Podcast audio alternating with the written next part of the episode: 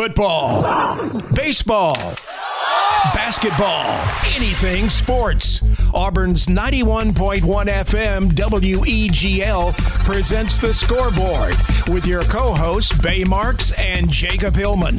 Your calls are welcomed at 334 844 9345 or follow them on Twitter at Jacob underscore Hillman 3 or at Bay underscore Marks. Now, let's take a look at the scoreboard with Bay and Jacob. And here we go. This is March. And this is Jacob Hillman and Bay Marks with you on the scoreboard on Weagle 91.1 FM. We're streaming at WeagleFM.com.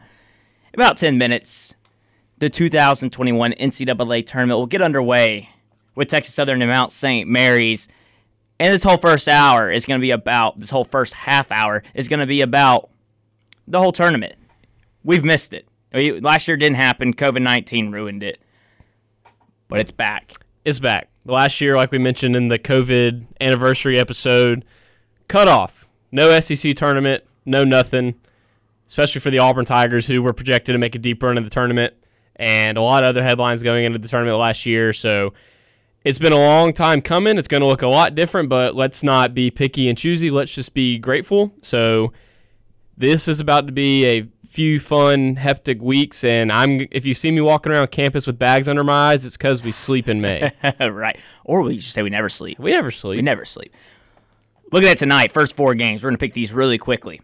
We don't know anything about texas southern mount st mary's appalachian state and norfolk state but that's the whole point of the tournament you don't know about these teams so you're going to pick them anyway we, we can talk about drake wichita state ucla michigan state a little bit but we're going to pick these games and then we're going to move into the first and second rounds, just talk about them overall. Texas Southern, Mount St. Mary tipping off in about 10 minutes. Bay, who you got?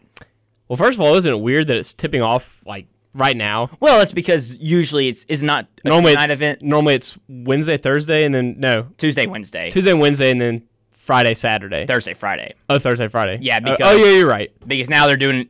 I don't know if this is because of COVID or the whole bubble situation, but Friday, Saturday, Sunday, Monday. Obviously today's Thursday. First four is tipping off tonight.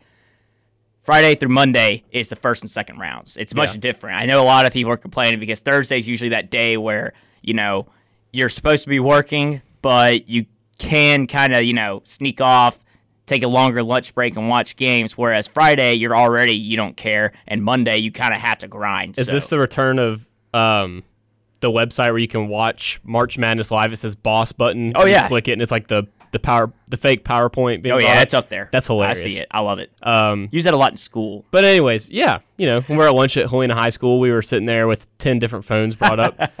but uh, anyways, like you said, uh, you said the Texas Southern game tonight. Obviously, it's the first four, like Jacob said. Um, just the few playing games that we have to deal with. Obviously, like he was mentioning too, a bigger one obviously is Michigan State UCLA, which is in the same region as a Texas Southern matchup. And I say Texas Southern because I just believe they're going to win. Um, Auburn played them this year.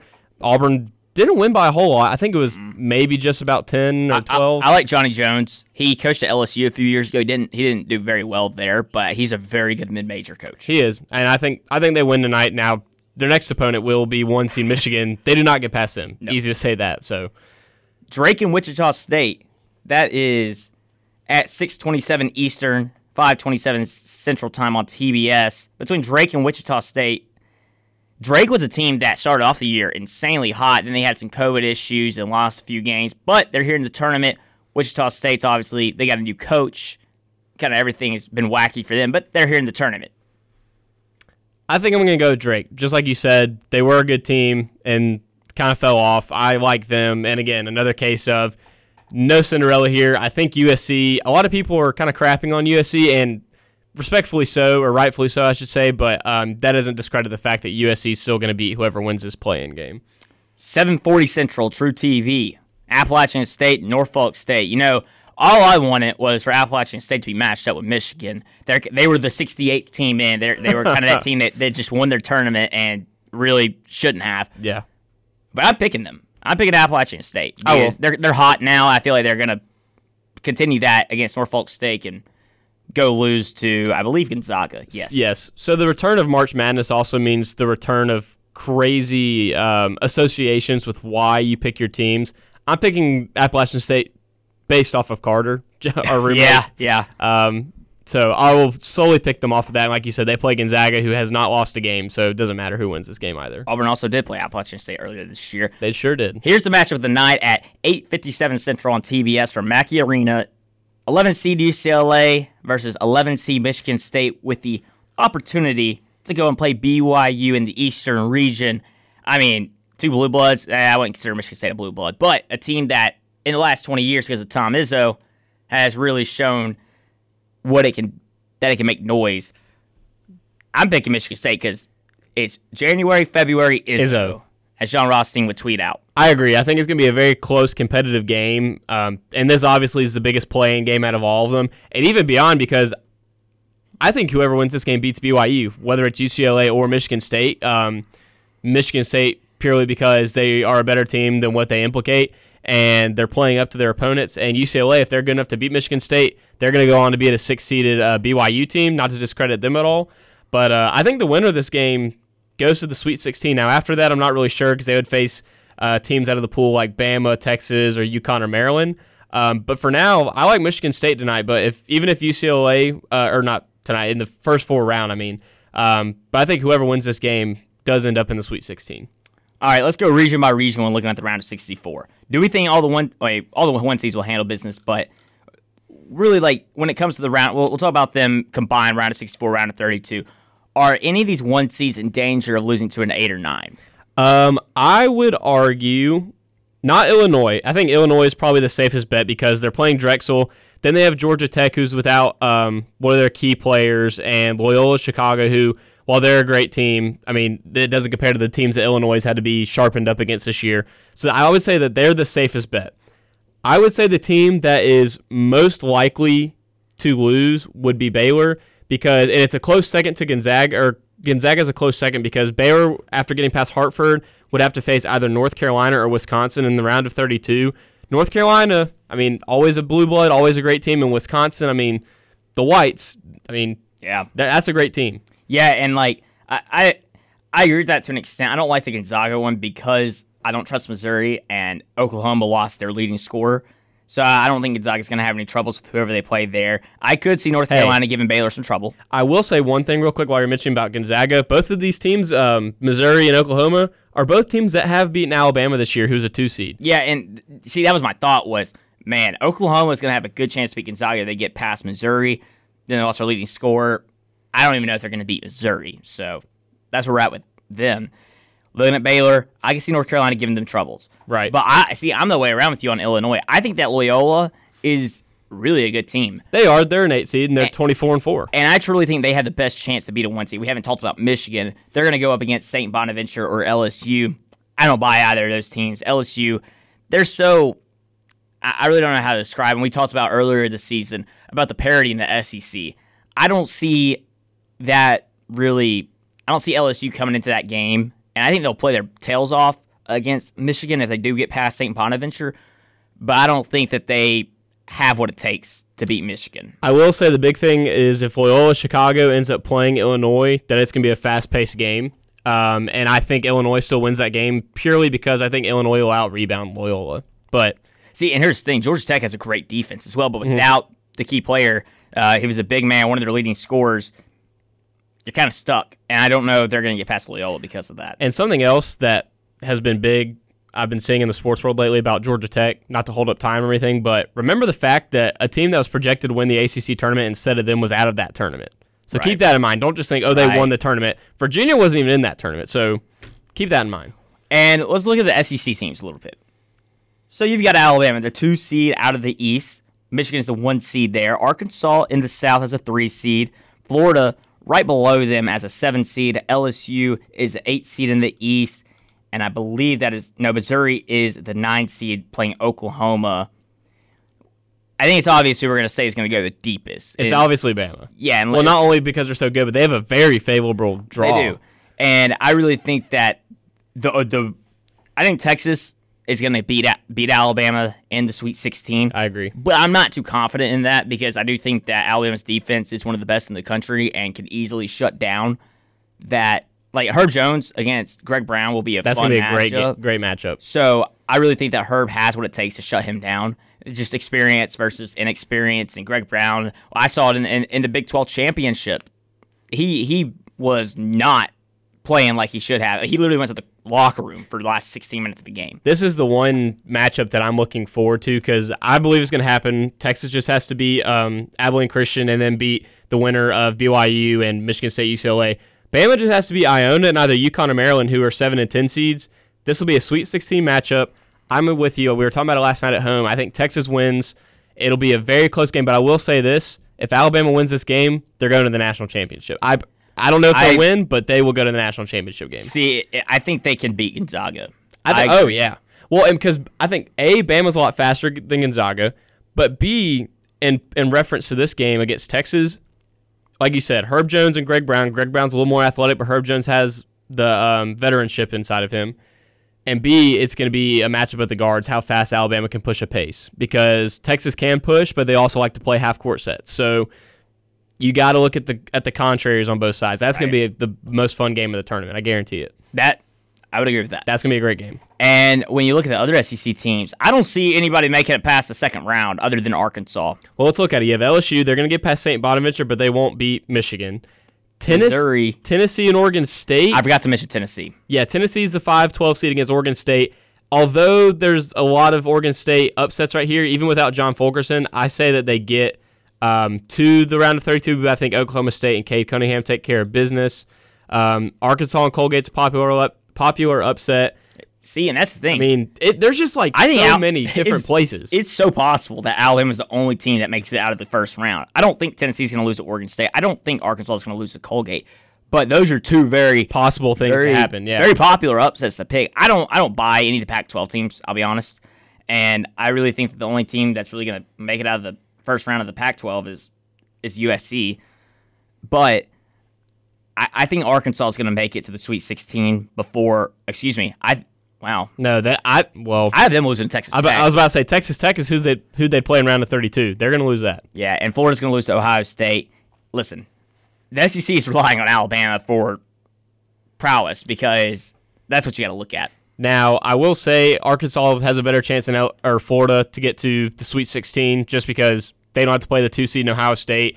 And although Texas Tech is very athletic and very fast, they're definitely beatable. We've seen it many times this year. They're 17 and 10, I believe. Um, so Arkansas has the second best chance of, of advancing the farthest. It's just and the eight nine matchup with Missouri and Oklahoma is where I'm keeping my eye at too because we've seen Missouri up and down this year. I mean, they got within what the top ten or close to it at one point. They were 12 and Auburn beat them. Yeah, I mean they were one of the best teams in the nation at one point, and then they've dropped all the way down to unranked at times as well. So I really don't know. That's the same thing as Oklahoma. Oklahoma bounced with inside the top ten, and then they've even been unranked too this season. So I think that that's going to be that's going to be interesting to watch. It's gonna be Yeah, fun. the SEC is relying on Alabama. Before we go to break, we got a few more minutes. Let's talk about upsets. go do it. Who you got getting past the round of 32 that, you know, 11 seed, 12 seed, 13 seed? You, I mean, is there is there a Florida Gulf Coast out there as a 15 seed? I don't think that there's a Dunk City College out there this year like that Hey, team. That team was always fun. fun to watch though. Um, let me hear yours first. I'm still looking at the field. UC Santa Barbara. Okay, I know you like that pick. And it has to do with the matchups. I don't buy Creighton. They're a good shooting team, but you see what they did against Georgetown? right. Mm, I don't like that. Then they're playing the winner of Virginia, Ohio, which I can see Ohio winning that. Ohio is a great team, and Virginia just they're so playing them. It's just it depends on what you do, and they can very much lose. Like they could lose to UMBC or they could win the national championship, like they did in back to back years. So I see UCSB making it to the Sweet 16, losing to Gonzaga. I'll I'll do you one better. I'll give you two, and not only two, but both of them from the South region. Okay. Okay. First one is Winthrop. 5-12 upset. I think a lot of people are going to pick them to beat Villanova. Villanova without one of their best players. Um, I mean, they haven't played anybody in with within the top 25, but I mean, shoot, they're 23 and one on the year. You can't discredit that. I think they can get hot and keep it rolling. And Virginia Tech, although that's not a huge underdog, they are a 10 seed. I think that they're a lot better than people are making them out to be. Now, the big question is, do they get past number two seed Ohio State? Virginia Tech is 4 0 against top 25 teams this year, my friend. And they're they're they're a solid team. So I think that those are definitely two teams that you need to keep your eye on to start upsetting some teams early. Texas Southern, Mount St. Mary's is underway. Texas Southern leads 2 0 so far. They got a new score book, by the way. So, on the other side of this break, we're going to talk about Sweet 16 Elite 8 Final Four to wrap up our tournament discussion. Bay Marks, Jacob Hillman with you on the scoreboard on Weagle 91.1 FM. Thank you for tuning into the scoreboard with Bay Marks and Jacob Hillman. You can find the scoreboard podcast on Apple, Spotify, and anywhere you find your podcasts. This is March. And it's also the scoreboard on Weagle 91.1 FM. Or if you're streaming on WeagleFM.com, this is Bay Marks with Jacob Hillman, 417 in Auburn, Alabama, getting back into the March Madness discussion of today's show. We already talked about the first two rounds in the play-in games. One's currently underway. Texas Southern is still leading, I believe. Can I get a confirmation? Texas Southern is down 7 to 4 to Mount St. Mary's after a three pointer. I'm not a trustworthy source, so don't listen to me. we will go ahead and get into the later rounds of the tournament. If you want to go back and hear who we have in the first two rounds and why, you can listen to the recording after today's show, wherever you find your podcast at Spotify, Apple Music, whatever you may please. So, getting into the Sweet 16 and Elite 8 and Final Four, all that good stuff. Let's get into it. Jacob, first question is obviously, and I think we kind of answered this in our last our last segment, except for maybe one or two of them. Do we see all four one seeds getting to the Sweet 16? Absolutely. Okay, just a confirmation there. The four se- the four one seeds are Gonzaga, Baylor, Illinois, and Michigan. Um, very deservingly so. And I guess that leads us to the to the discussion of who do those four one seeds meet in the elite or in the Sweet 16, excuse me, and possibly in the Elite Eight. We'll go ahead and start out with the West region. Gonzaga, the one seed there. They would have already had to go through Oklahoma and Missouri to get there. Who do you see meeting them there? Is it Creighton, Virginia, Ohio, or you mentioned UC Santa Barbara last segment? That's my team. UC Santa Barbara. They're they're kind of the Cinderella team because I don't see anything special happening past Sweet 16. I expect this tournament to be kind of chalky. So I think UC Santa Barbara will be that team that everyone talks about, but they're going to end up going head to head with Gonzaga and get smashed. And that's unfortunate because I'd like to see them go further, but when you're playing a team like Gonzaga, I don't expect them to get past them. See, I have Ohio, a 13 seed. I I in some brackets. not well, let- against that. Well, let me rephrase. I have them in some brackets, and I also have Virginia. Virginia, like we mentioned, was out due to COVID for the ACC tournament. I think either one of these teams are still going to lose. Like like you said, I think Gonzaga is primed to make a Final Four run. I expect a tw- Um, I expect a 12-13 matchup. Hey, here. you know how electric that would be if it went down to the wire for a trip to the Elite Eight? Whew. Anyways, whoever at- meets Gonzaga, though, we, we do agree that that's not going to end up in a yeah, W for them. they're not. Yeah. doing well. But on the bottom of that region, we have Luka Garza in Iowa, teams from the Pac 12, like you mentioned, Oregon, Kansas, who kind of had an up and down year towards the middle of the year, USC. Who do we see go into the Sweet 16 here as well? Yeah, I see. I don't think USC is going to get past Kansas, and I don't think. See, this is an interesting one because I could see Drake upsetting USC, but I think USC will get past them. Then be USC, Kansas, then VCU, Iowa, and I think Iowa and Kansas will beat in the Sweet 16. I agree. I, it's chalked, but it's it's pretty fair. I can see VCU upsetting Oregon, like you mentioned.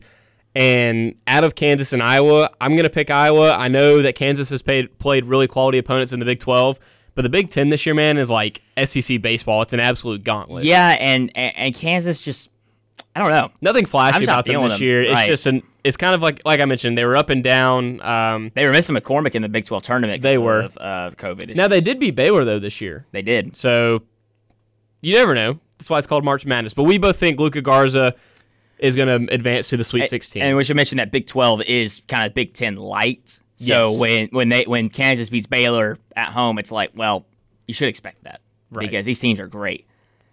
But looking at the East region, we're in, we're going to see we expect to see Michigan in the Sweet 16. But will they be playing Colorado, Georgetown, Florida State, or UNC Greensboro? I don't see any. I don't see a Cinderella story out of here. With that being said, I see Georgetown beating Colorado. I, hey, I don't dislike it. They're hot. They just ran through their own tournament. Um, but Sweet 16 wise, I think Florida State is a lot of is a team that a lot of people aren't talking about. Um, I just think that they're a very quick, athletic team who got caught up in the ACC tournament. I have them meeting Michigan in the East region in the Sweet 16, but that's not to say I still have Michigan going to the Elite Eight. Yeah, I, I think that's a pretty safe bet to place. I, I like Florida State going to meet Michigan in the Sweet 16, and then the bottom half. we were talking about it last segment.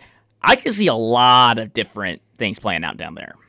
Really? I could see UConn beating Alabama. They've got the guard makeup. This is it's sim- the guard makeup is similar to Kemba ten years I ago. remember you saying that. Obviously, like it's not the same because it's not Kemba Walker, and they didn't have that crazy moment in the Big East tournament, or, or are they in the American Athletic now? Wherever they are, I think they're still in the Big East, but they still.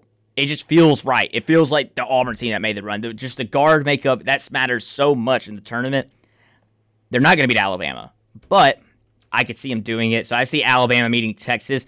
But here's the thing: Texas is going to have to play Michigan State, UCLA, or BYU. I could see Michigan State making a run. Hey, and like you just mentioned, January, February, Izzo, mm-hmm. CC Jon Rothstein. I still, like I mentioned last segment, I still just think that Texas and Alabama are primed to meet each other in the Sweet 16, and that one game could determine the course for Alabama for the rest of the tournament. If Alabama wins that game, they're going to the national championship. I think they beat Michigan. I mean, because that's a huge Yeah. win to beat Texas. Now, Michigan is not a pushover; it's a one seed, but still, um, it's going to be Michigan and either Bama or Texas in the Elite Eight out of that region. Yeah, I, I, I see. I, I'm going chalk, but it's just like I can see Michigan State or UConn doing the thing. UConn did it. Remember when then them they were like an eight seed and they played seven seed Kentucky in the Final Four? Yeah. something like that could happen again. Now, speaking of an eight seed playing a four seed, is that what you just said? No, seven versus eight. Oh, seven versus eight. I'm sorry. Well, speaking of an eight seed, if we move over to the South region, one one matchup in one of my brackets, I've made like seven so far. I'm going to try and fill them all out tonight. Um, one matchup that I find intriguing as well is Baylor North Carolina. In, in like two or three of my brackets, I do have North Carolina winning, but Wisconsin's. Mm, I don't like them. They they ended the year kind of eh. But that's what I'm saying. I think North Carolina is going to meet Baylor in the round of 32, and then I think I think North Carolina gets to the Sweet 16 and plays Purdue, while Texas Tech and Ohio State play each other. You're, you're picking Carolina to beat Baylor. It's madness. See, Why not? here's the thing. I, I'm going to go ahead and spoil, play a little spoiler. I, I've got Gonzaga, Baylor, and Illinois in the Final 4 Mm-hmm.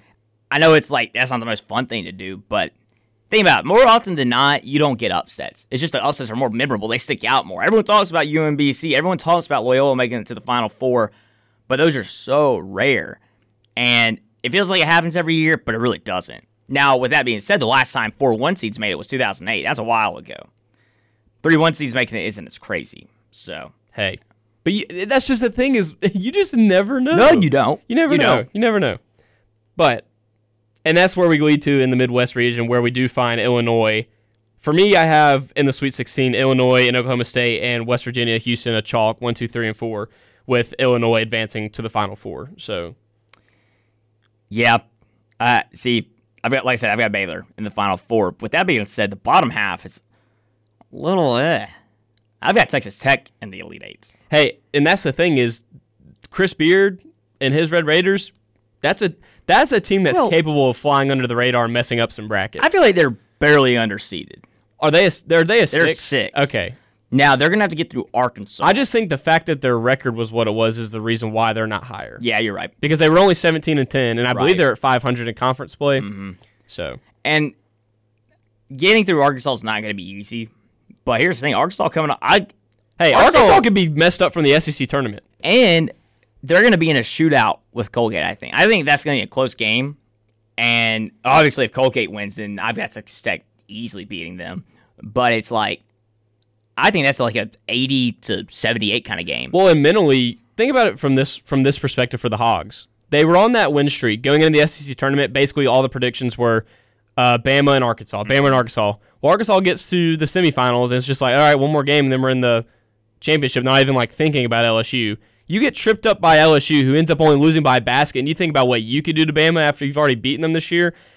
And especially if you have to go to wire to wire with Colgate first round, they could definitely be a team that trips up to Mac McClung and, and the Red Raiders. So picking Texas Tech is not the craziest thing to do in the world. right? The Midwest region where Auburn is the defending champions. Yes. Just got to throw that in there. I mean, uh, Sweet 16, I got to say it, it's Illinois, and I'm going back and forth between Oklahoma State and Tennessee. The only reason I don't pick them is because of Fulkerson, because I doubt he'll be able to play. right. Yeah, but he took a UFC elbow against uh, Florida. Florida. And I don't know. Cade Cunningham, I think Cade Cunningham will do great in these first two games, but he's going to run out of gas against Illinois. And doesn't it seem like that's become a trend within the past several years? I mean, Zion was the projected number one overall pick. Had a, then they lose in the Sweet 16. Yeah. Or uh, not even the Elite Eight. And I don't know. I just I can see that as well. But I just have a feeling that Oklahoma State. I think their BPI is really really good compared to Tennessee's. Let me Mm-hmm. look real quick.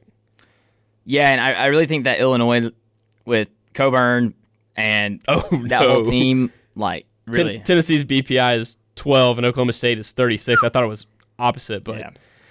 I, I, I think that Oklahoma State's going to get it done against Tennessee if they. I think they're just a more consistent team. Yeah, I like. Well, yeah, we know. Remember what you said on the show last week? You said Tennessee has the potential to be the best team in the SEC Mm-hmm. and they didn't show that until And they played Bama. And now they only, yeah, true. And now they only have seven players, really, seven Yeah. man rotation. It's gonna be tough to make a run.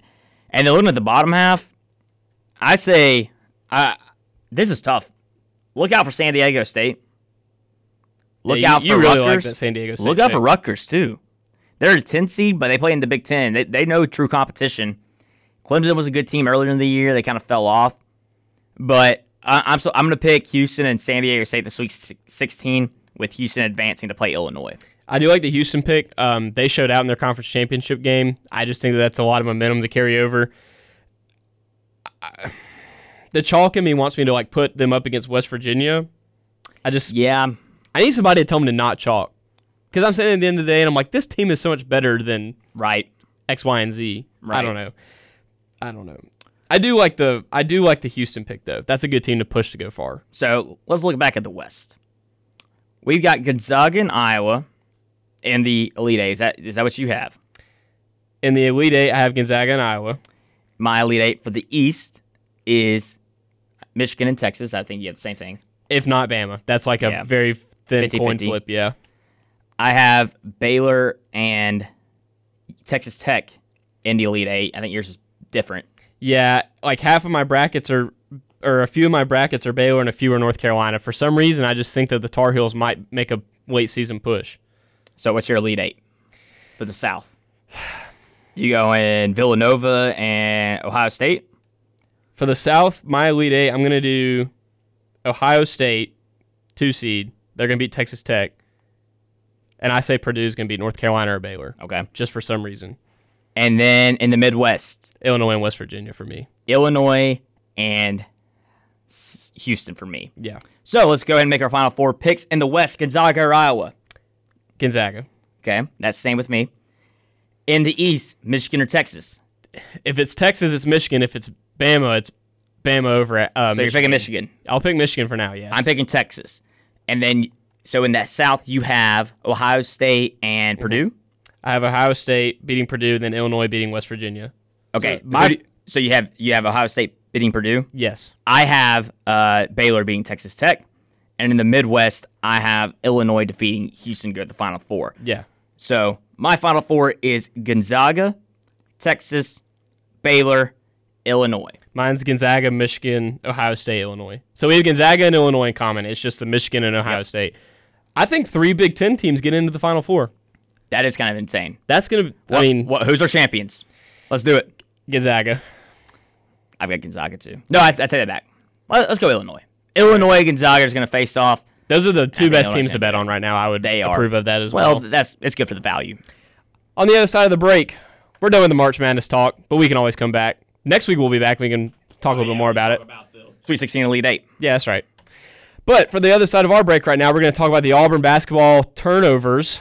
Auburn got a commitment today from a grad transfer, and we're going to talk about it on the other side of the break. WEGL 91.1 FM. We're already halfway done with the scoreboard on Weagle 91.1 FM. You can find more Weagle content at WeagleFM.com or on social media at Weagle underscore AU. Second half of the show, the scoreboard on Weagle 91.1 FM underway now. Jacob Hillman, Bay Marks with you in the Bradley Basin Weagle studio.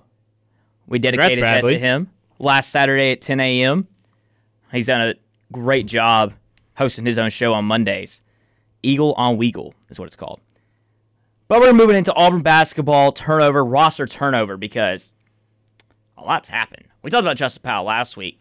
Well, Jamal Johnson and Javon Franklin have decided to transfer out, and Zep Jasper has decided to transfer in. I mean, this is Hey. all happening in a 24 hour span, right? Well, the past three years, this isn't the madness that we've been referring to in March for Auburn basketball. I mean, for two years it was a tournament, and then for last year it was a worldwide pandemic. Now we're talking about roster turnovers. Yeah. So Well, it's something we didn't expect. We expected someone to leave, whether it be Sharife or transfer. I think Franklin. Franklin was one that you could have hang, hung your hat on and counted on that. Uh, But the Jamal one out of nowhere, and then the Justin Powell one was just Well, see, I think the the Johnson one's more baffling to me because Powell, we don't know what what's been happening. He's been in his room. He might have just been like, "This isn't. I don't like this. I, I need to change the scenery." Johnson, though, I think I think it was Justin Lee. He posted the quote from after the Mississippi State game where they talked to and the press did.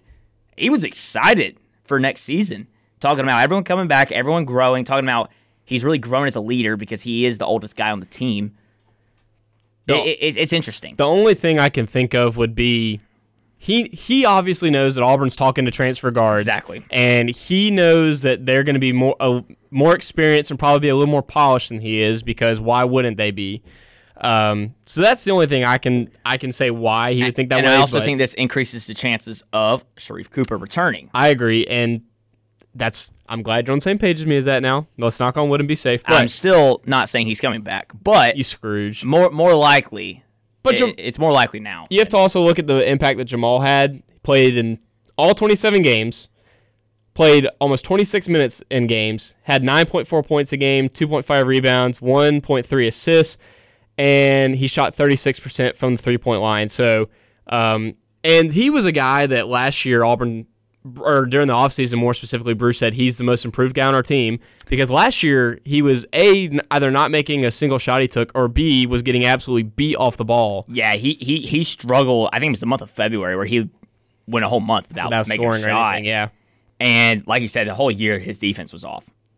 I think I would agree that he was the most improved player. That's just because he really he really last year I wouldn't even say he was a role player. He just sometimes played when Auburn really needed something to something changed, something different. This year he turned into a role player and eventually a starter. When and eventually a point guard, injury. which he normally hasn't played. And, and that's the thing is that he stepped into those roles very well. And as we talked about off the air, he was the second best shooter on the team, statistically, behind Justin Powell. And, you know, we don't know exactly what Powell would have done the whole year. He might he might have cooled off a little bit for a two week span or something.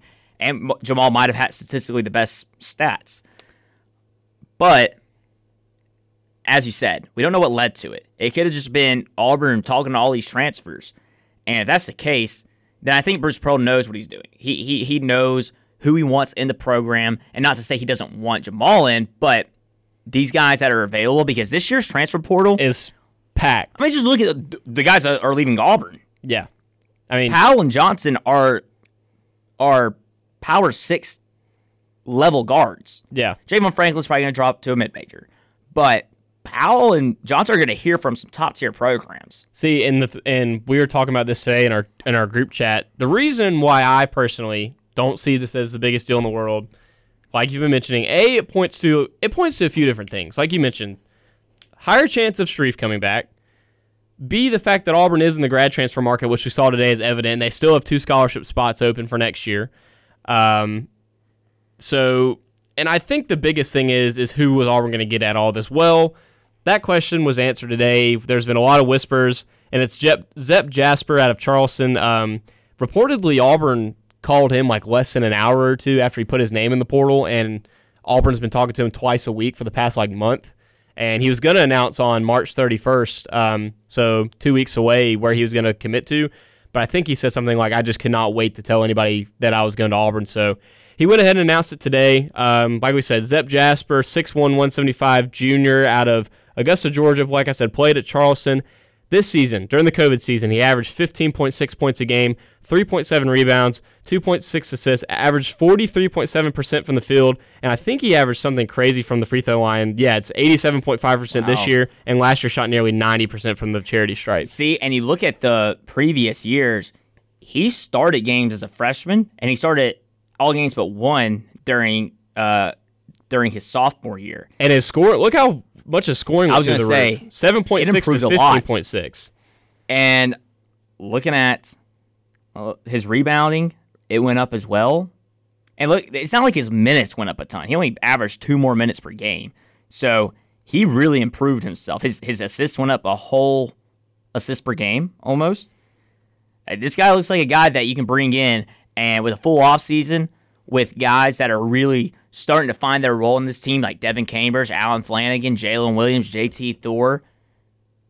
He can really make some noise. He- now, of course, this is not. This is assuming. I'm assuming Sharife's leaving. I know you're on a different page than me, but assuming Sharife leaves, this guy can come in and start. I'm I'm more I think it's more interesting to analyze the fact that not only is he a productive scorer and can handle the ball because Auburn did not have a point guard this year. Over his career, averaged 0.9 turnovers Yeah. per game. The thing with him is Auburn this year, besides when Sharife Cooper was playing, did not have a point guard that was able to handle the ball and score effectively. He is able to score effectively, and he looks like he can shoot the ball better than Sharife right now. I'm going to be completely honest. Sh- Sharife doesn't shoot the ball well. No. But that's not. That's not. That's not to say he can't. Yeah, th- Yeah. that's not to say he doesn't have the ability to or the potential to. But and he's a better on-ball defender. Mm-hmm. I mean, his on-ball defense is something that Auburn has lacked at the point guard position since Bryce Brown, who was a shooting guard. He wasn't even a point guard. Jared's defense was okay. Javon's defense was not good. Bryce had great on-ball defense. So that's something that they emphasized with him was the fact that not only can he score and handle the ball, but his speed and his defense are kind of what sets him apart. Now he's he's six foot one, one seventy five, so standard height for a guard, not anything too large. Um, but like you said, I think Bruce Pearl knows what he wants in a system, what kind of athlete to go get, and this is prototype number A. Well, looking statistically at his shooting numbers, you say he's a better shooter. It's crazy because he started off, and it's, it's because he shot the ball more this year. But forty percent his freshman year, thirty six percent his sophomore year, and thirty four point five percent this year. But look at his two point percentage. He went from thirty nine to forty four to fifty one percent. Yeah. he's th- that shows that he's learning how to get to the basket. And I I haven't watched him. I don't. I doubt he takes many mid-range shots, but he's probably getting to the basket and facilitating, which Jared Harper esque. That's that's what I like to see. I think the biggest thing with him is, like you mentioned, I think he can get to the rack, but I think he's also a little more prone to taking um, a pick and roll long ball. Mm-hmm. Um, just from a few clips I've seen so far today on Twitter, because I really hadn't studied him a lot until before our show today. Um, I think that's where Auburn can really benefit from him. While he can drive, he can shoot like Jared did, um, and I think that's what made Jared such a great point guard. Was the fact that coming off a pick and roll from Anthony McLemore or Austin Wiley, you never knew whether he was going to charge the basket, dump the ball off, or settle for a three. Or dunk on Xavier. Yes, and make Sports Center top ten. That's that's the whole thing. Is that I'm not trying to say this guy should be like Jared. He's gonna be like Jared, but you got to bring someone in with the playmaking ability, not the same exact kind of playmaking ability, but he's got to have that level of Jared Harper, Well, and I think the thing too is also he which knows is what Sharife had. yes, and he knows how to how to push the ball. And we saw this year when Auburn didn't have Sharife in, who was the only guy that can push the ball. What He was only point guard. he was only point guard, but what kind of stagnant offense Auburn had? Yeah. If Auburn is not pushing the ball, no offense happens on the floor. well, I remember what I forget what game it was, but they were trying to push and it did not work. It just did not work at all, and they had to run a slow pace offense, which is not what they practice. They don't practice that, which they might have leading up to that game. But all off season and through the first half of the season, you're not practicing going slow, running half court offense. You're you're pushing the ball with Sharife Cooper, and that's a lot of fun to do, and it's pretty easy to do as well with Sharife. So when you when you put a forward slash two guard in at point guard, you're gonna struggle. Yeah. When you get this guy, it's it's gonna be very similar to what Sharife Cooper did, Yeah. and we'll hopefully still be doing next year. Yes, hopefully. Um, because imagine he and I also think another big thing too, going a few minutes back, was also B. Another big reason why the Jamal news isn't terrible is you're getting Trey Alexander, who seems like he can handle the ball a lot better than Jamal, which is already a plus. He's bigger and more athletic, I believe, as well. I believe he's like an inch taller than him. Um, but anyways, and he he can still shoot the ball lights out, and um, he's still a very dynamic guard. But regardless, I know that everybody is thankful for Jamal and what he did. I mean, this year could have been a lot worse if he was not on the team. I, I don't think Auburn beats Mississippi State without him. Auburn doesn't win several games without him this right. year. Yeah, he, he he really like like I said, he developed from this player that went in last year because Auburn was struggling and said, "All right, we got to try something different." To a role player, to a dang starter. Well- and that's impressive. Well, and the thing is, is I was thinking about this the other day, and then somebody happened to tweet it was the fact that although he was technically on the team, he had to sit out for a year. He was the only remaining person from the Final Four team. Dang. Yeah. I didn't think about that. Yeah, Yeah, because he was yeah he was a he had to sit on the bench. he was a uh, He was number twenty three too. scout team. Yeah, he was. Everything had twenty three on him until Was Isaac he- came in. What what number was he in high school? Was he twenty three? Uh, I wish you would ask me that. I don't. Yeah, I don't know either. No, I think why- it was twenty. I could be wrong. it, it feels like he was twenty three in high school. Well, because him and Austin play together. Yeah. Which I know Austin was a huge reason why he came to Auburn, but they ended up not even getting to play a lot of big minutes with each other anyway. So that does it for the Auburn basketball roster turnover segment. When we return, we're going to talk about Auburn stick and ball sports. A little bit of softball, a little bit of baseball. We're also going to go over Auburn Pro Day. A lot in the next segment. Stay tuned on the scoreboard on Weagle 91.1 FM. One more segment before we turn off the scoreboard for the day. Thank you for listening to today's episode of the scoreboard with Bay Marks and Jacob Hillman. You can listen to us live every Thursday at 4 p.m. on WEGL 91.1 FM or at WEGLFM.com. last segment on the scoreboard, Bay Marks and Jacob Hillman in the Weagle Studios. Now the Bradley Baisden Weagle Studios, like Jacob mentioned last segment. Congratulations, Bradley. Very deserving of that. If you want to call in on the last segment, feel more than free to do that. 334-844-9345. 334-844-9345. Pack segment. Auburn baseball, softball, and pro day. We're going to run them down very quickly. First off, Auburn baseball for this weekend. Auburn baseball will be traveling on the road to their first SEC matchup of the year. Um, they're going to Mississippi to play Ole Miss. I think this is a huge series for Auburn to, I would say, not bounce back, but kind of make a statement. I would say Well, you didn't end this. You didn't end the series like you wanted to. exactly. And I think I don't look too much into that Sunday against Little Rock because I wasn't able to watch the first two games. I was at softball watching the Auburn Alabama series, but what I saw on Sunday before Little Rock really got to go, they are aggressive. And they didn't score a single run on Friday or Saturday. Credit to Cody Greenhill, Mason Barnett, Blake Burkhalter, and, and the other relievers that pitched on Friday and Saturday, giving up zero runs to an aggressive bunch like that. They were due. They were due. 12 runs, not ideal. But whenever whenever you give up a grand slam like Trace Bright did, and I think the fifth inning, it's gonna happen. I think it might have been the fourth inning, but it's gonna open it up for them, and they're really gonna get rolling. Well, and a big thing too, Auburn baseball is two and zero on the road this year. They just won their second road game of the year against Lipscomb. Uh, I believe it's the other team was UAB, um, and they beat Lipscomb nine to seven. That game was moved due to weather, um, so they played in Nashville. So coming back home for a day or two, and then they're getting on the road, playing tomorrow at six thirty in Oxford against the number four team in the nation. Um, I guess since we're doing everything real quick, what do you see happening this weekend and keys or anything like that? So I, I, I see a sweep happening for Ole Miss. I, I don't think Auburn's going to get a win. Now Ole Miss is not not the team like they're number four in the country, but I really think that they're going to be that third team behind Arkansas, Mississippi State in the West, and I think LSU has a good chance at making a run at them later in the season. But I do think that Ole Miss will get the sweep. One thing we got to look at too is Auburn hasn't announced a Sunday starter. It's Cody Greenhill on Friday, Mason Barnett on Saturday. Sunday's TBA. Well, you have to remember Richard Fitts was hurt, but then he did pitch against Lipscomb. Um, so maybe it'll be him. And it could be him. They could give Trace Bright another chance because, like I said, it, it was that Grand Slam. That Yeah. Grand Slam really opened things up for them. He only gave up a solo home run before that. That was his only hit that he'd given up. And then things kind of opened up.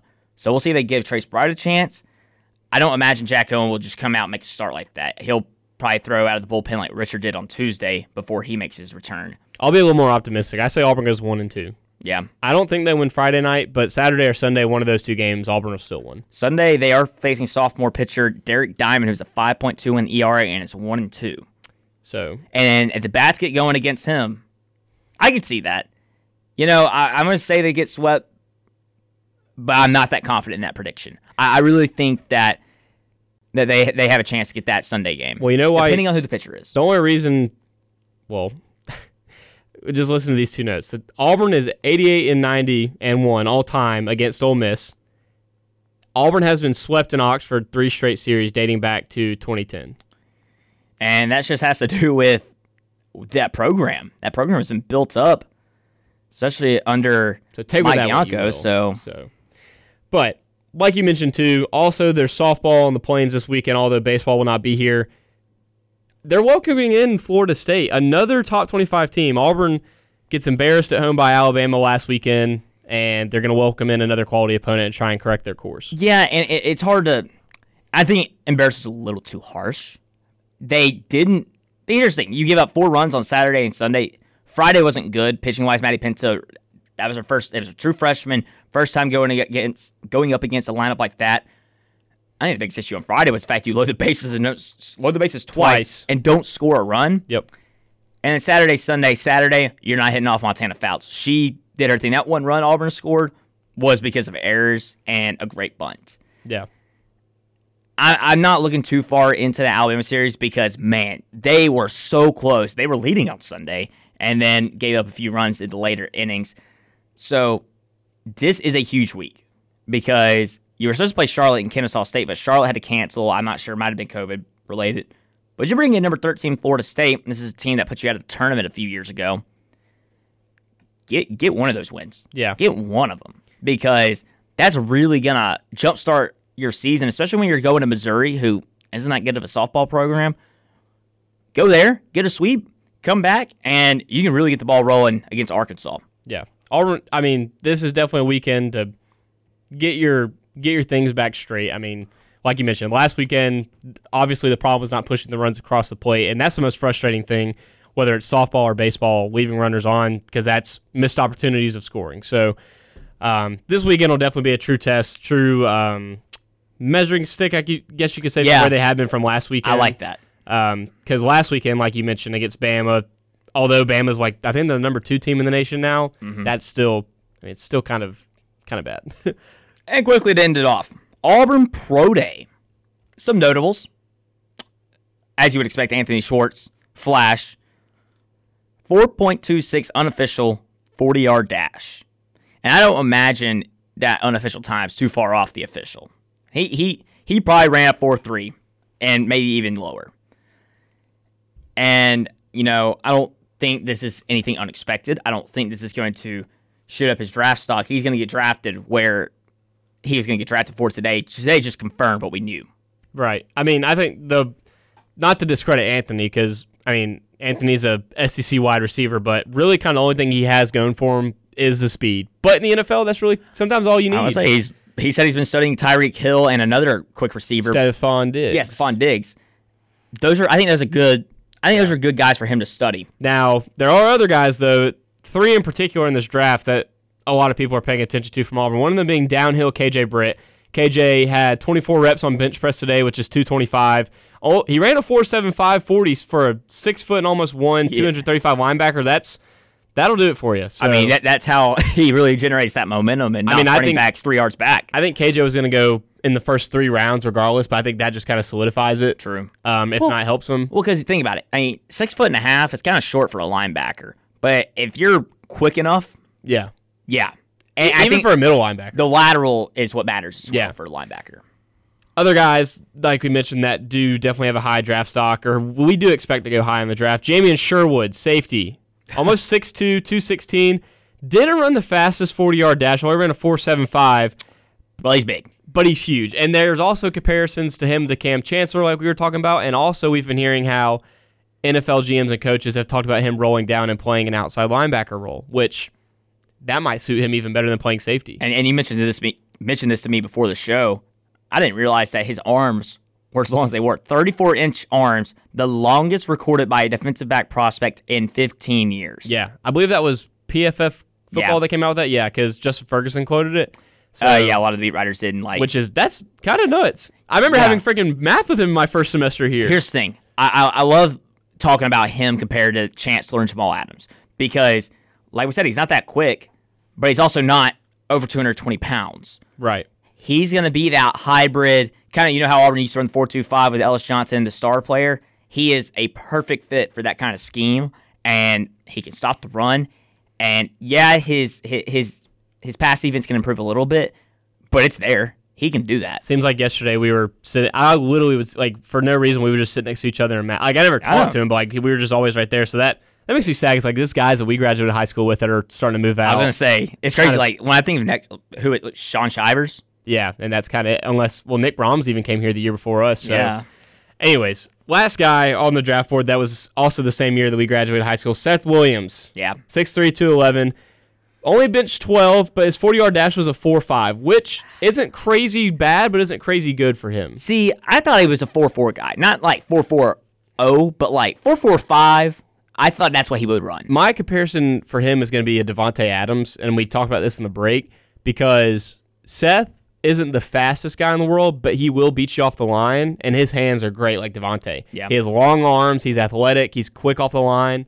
Um, I think whoever gets him gets a steal in the draft. He he'll be one of those guys that bounces around between a starting position and a bench position True. his whole career. And he showed off his. He was a long jumper in high school. Ten Yes. feet four inches on the broad jump, thirty-seven inch vertical jump. The star of the vertical jump was Jordyn Peters with 39 and a half inches. So definitely showing off his athleticism. And like we said, he's gonna he'll he'll probably be the most long standing guy out of this draft class in the NFL. Yeah. KJ. I think so for sure. I, I think we talked about it earlier in the season. Hey, first round potential.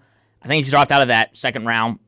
I doubt he drops out of the second round. Well, and you saw what he said today about how difficult of a decision it was to even leave. Like he was like, "Well, I mean, I was considering coming back." Well, because think about it, you get another year with Bo and change up the offense a little bit. I don't think that that offensive change could hurt him too much because I don't think his statistics are what matters. Biggest thing about it, it's not like he was statistically insane at Auburn anyway. So I don't think he could have done anything but done better. And obviously, the big thing is the injury risk. I think that's what you really have to think about. Like he's a second round pick.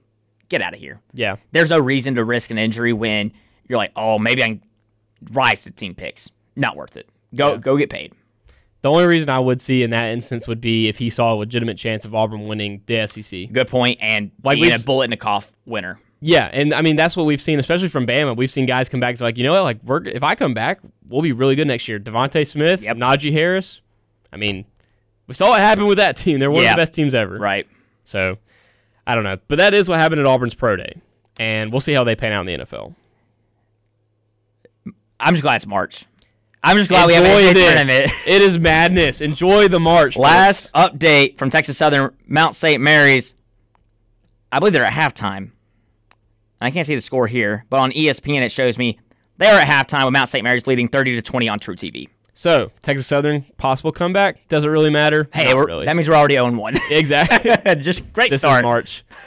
well, catch the recap of March Madness next week on the scoreboard with Baymark Jacob Hillman. Catch the recap and replay of today's show on Spotify, Apple, or wherever you find your podcast. It'll be up shortly here soon. And enjoy this week of March Madness, and we'll catch you on the other side.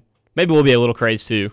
This is the scoreboard, 91.1 FM. This has been the scoreboard on 91.1 FM WEGL with Bay Marks and Jacob Hillman. Join us every Thursday at 4 as Jacob and Bay cover all the happenings in sports.